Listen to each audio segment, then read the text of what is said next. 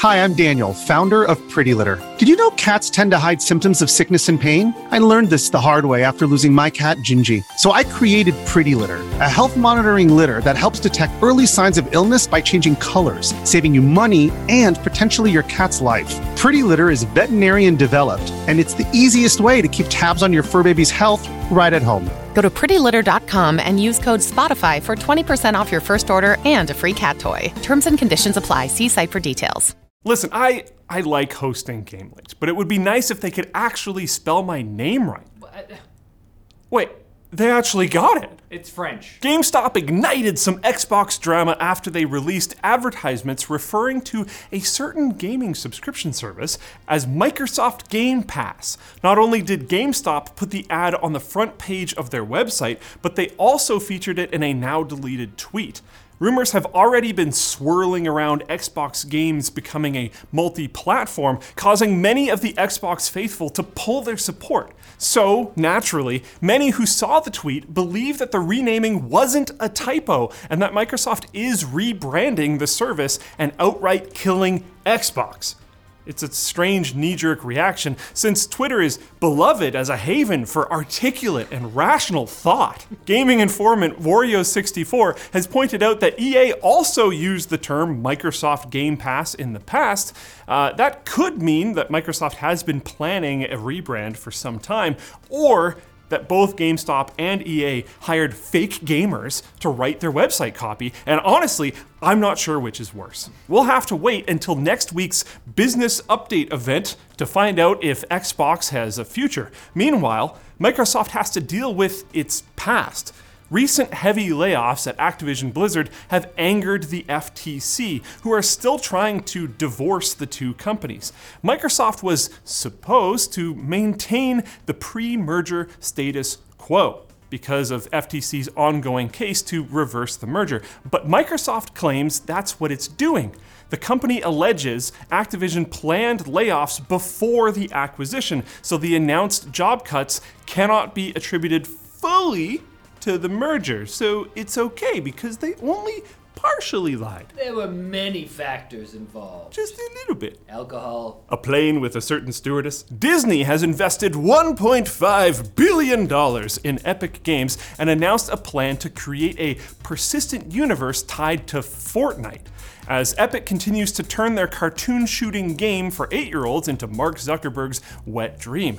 Disney said in their press release that the multi year partnership will offer a multitude of opportunities for consumers to play, watch, shop, and engage with content. Characters and stories from Disney, Pixar, Marvel, Star Wars, Avatar, and more Why watch anything else? when you can buy it. Since there's already a bunch of Star Wars and Marvel skins in Fortnite, I'm pretty sure that just means that the next Battle Pass will be adding Olaf, Jake Sully, and the old man from Up. you, can, you can fly around the map. I don't know. It'll be he'll be ripped. He's going to be super OP. The official teaser video for the partnership shows what looks like a virtual Disneyland with distinct real estate for every popular property that Disney owns. You can jump out of the battle bus and into Stark Industries, Monster University, or ESPN. I Uh, want to go to Bolt World, Is that on there? like the animated movie Bolt. oh, n- nice. the dog Oh, Bolt. I want to go to Cars so I can drive to work. There, there aren't a lot of specifics about what this all means. Right now, all we have for sure are Mandalorian cosmetics for Rocket League. Strap a baby alien to the top of your jet powered car. They can fly now! Baby stormtroopers. The game Helldivers 2, developed by Arrowhead Studios, has had a tremendous launch on PC. It was Steam's third best selling game by revenue globally, but as of filming, it has shot up to number one, beating out Palworld, Counter Strike, and PUBG. Notably, this is the first console exclusive published by PlayStation Studios to be released on PS5 and PC simultaneously. yes. This is cool. Maybe its PC success will convince the old guard at Sony to do this with more titles in the future. Ironically, the first party PS5 console exclusive isn't doing as well on PS5. In fact, while both PC and PS5 have had server issues, not exactly ideal for an always online co op shooter. Some outlets report unplayable performance on the PS5 console with blurry graphics and frequent frame drops. According to Arrowhead CEO, the studio has been in crisis mode trying to fix the issues on both platforms. They may or may not have succeeded, depending on who you ask. Games Radar Plus wrote the game has been taken offline entirely, while TechRadar's article published at nearly the same time says the servers are back up and fully functioning. Unfortunately, we'll have to leave it there since the accounting department won't let me buy Helldivers 2 with the company credit card.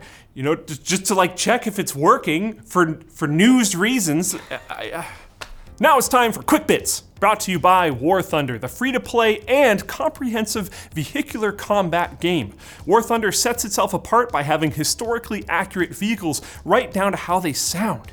It makes for immersive gameplay and terrible ASMR. There's now over 2,500 different machines for you to operate from the 1920s biplanes, history's rudest planes, to tanks of today and you can play on PC and console with fully supported crossplay between platforms. So join over 70 million other players right now and help out the channel in the process by clicking the link below. Fun fact Linus avoids saying quick bits because every time he does, he gets slightly shorter. And I get that much taller. He fears my final form, and he should.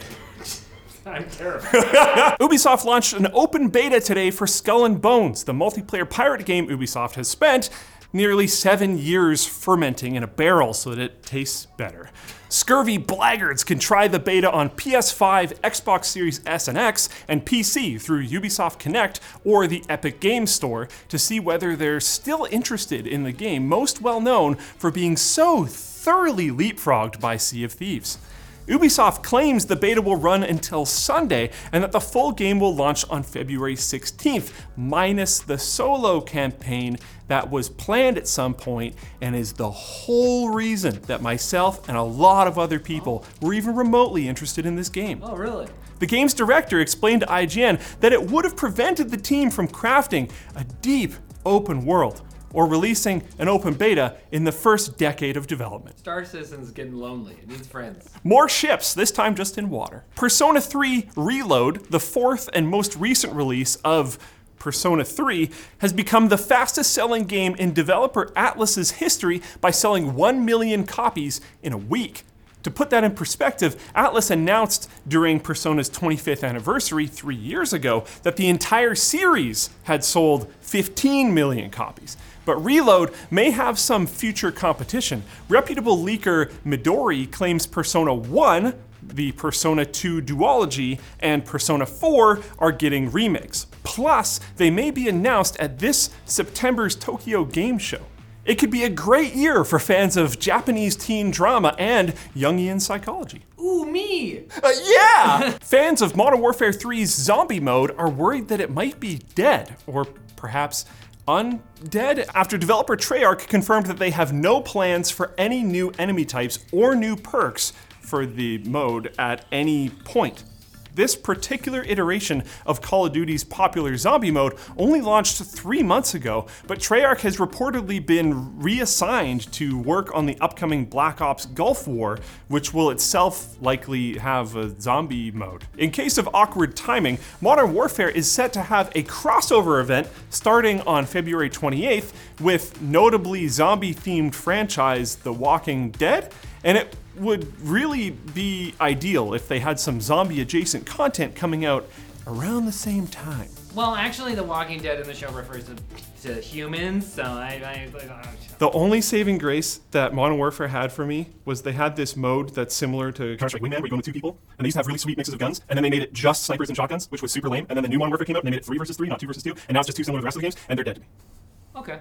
Capcom has launched a 10 question survey to gauge fan perception of the company as well as interest in potential future sequels or remakes of classic titles like Okami and Dino Crisis. But also popular ongoing series like Monster Hunter and Resident Evil. Respondents will first need to answer a small number of demographic questions and state what hypothetical fantasy job they would like, with options including anti zombie police, stylish cleaner, and a fan favorite, Naked Knight. The survey is multiple choice, and in a moment of self awareness, one of the options for what image do you have of Capcom is weird, and then in brackets, but in a good way. At least they know. The director of upcoming action RPG Stellar Blade said in an interview that he paid special attention to female protagonist Eve's posterior side because that's what players will see the most of. That design mindset would explain the game's focus on costume creation, but it also makes me question what he meant when he said in a separate interview that he wanted to express all the things a female character can do when wielding a sword. Very different from the things a male character can do. Yeah. So important. Huh. And wouldn't you know it, Stellar Blade's game director seems more than willing to put Eve in his studio's previous project, mobile gacha game titled Nikke, Goddess of Victory, a game that takes place in a universe where bras just don't exist, and earns $25 million a month by only requiring one hand to play. Did you know George Lucas convinced. Don't bring George Lucas into this. He, he told her that they didn't wear bras in space. yeah, yeah. Carrie Fisher, he convinced her not to wear a bra. Because there's lower gravity. I think he would have gotten along with that. yeah. You just add support with the force. But you'll be playing yourself if you don't come back on Tuesday for more gaming news. Now, if you'll excuse me, I'm gonna go try to make Linus say quick bits.